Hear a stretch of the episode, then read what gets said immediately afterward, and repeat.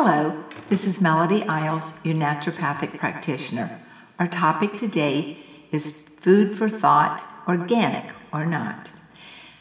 The reason antibiotics are given to poultry is to prevent or to treat disease. Fighting disease is important because the turkeys and chickens are put in very, very close quarters. Most egg laying chickens are in cages, barely big enough for them to turn around. Their beaks are cut off so they cannot peck the chicken in the tiny cage next to them. The chickens are fed in and defecate in the same cage. Do you really want to eat eggs laid by these unhappy chickens? Organic, free range is the best choice. Let's pretend that you don't care much about the life of the chicken. So let's just look at the nutrients. Eggs from organic, free range chickens are eaten because they contain biotin, choline, and riboflavin. It is challenging enough to get choline without including eggs in your diet. Choline is neither a vitamin or a mineral. It is somewhat lumped in with B vitamins. It is water soluble, making it important to be replaced regularly through foods, mostly eggs. Choline is necessary to help prevent cardiovascular disease and some neurological disorders. It can also benefit people with liver and gallbladder disorders and may help to lower the risk of liver cancer. Choline also has both hypotensive and anti diabetic action. The problem is that cage raised chicken eggs are void of the very nutrients our body needs from the egg. The poultry story is basically the same for any domestic animal raised for food.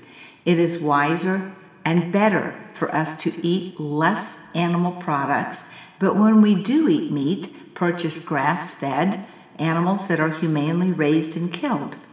Fruits, vegetables, nuts, seeds, and grains should also be purchased organically. I could spend a very long time trying to explain the benefits of buying organically. Instead, I will relate it to money as that is a concern for most consumers. Do we really pay more money for organic foods? Maybe not. Let's take a look at the full story. In reality, we do pay more for conventional foods. It's just harder to see because the costs are hidden. When we continuously spray and inject pesticides, antibiotics, and herbicides, we pay a heavy price and cost to the environment, resulting in pollution of water, soil, and our human body. We pay with our health. Our illnesses generate a great deal of money. The more pesticide filled foods we eat, the bigger our medical bill.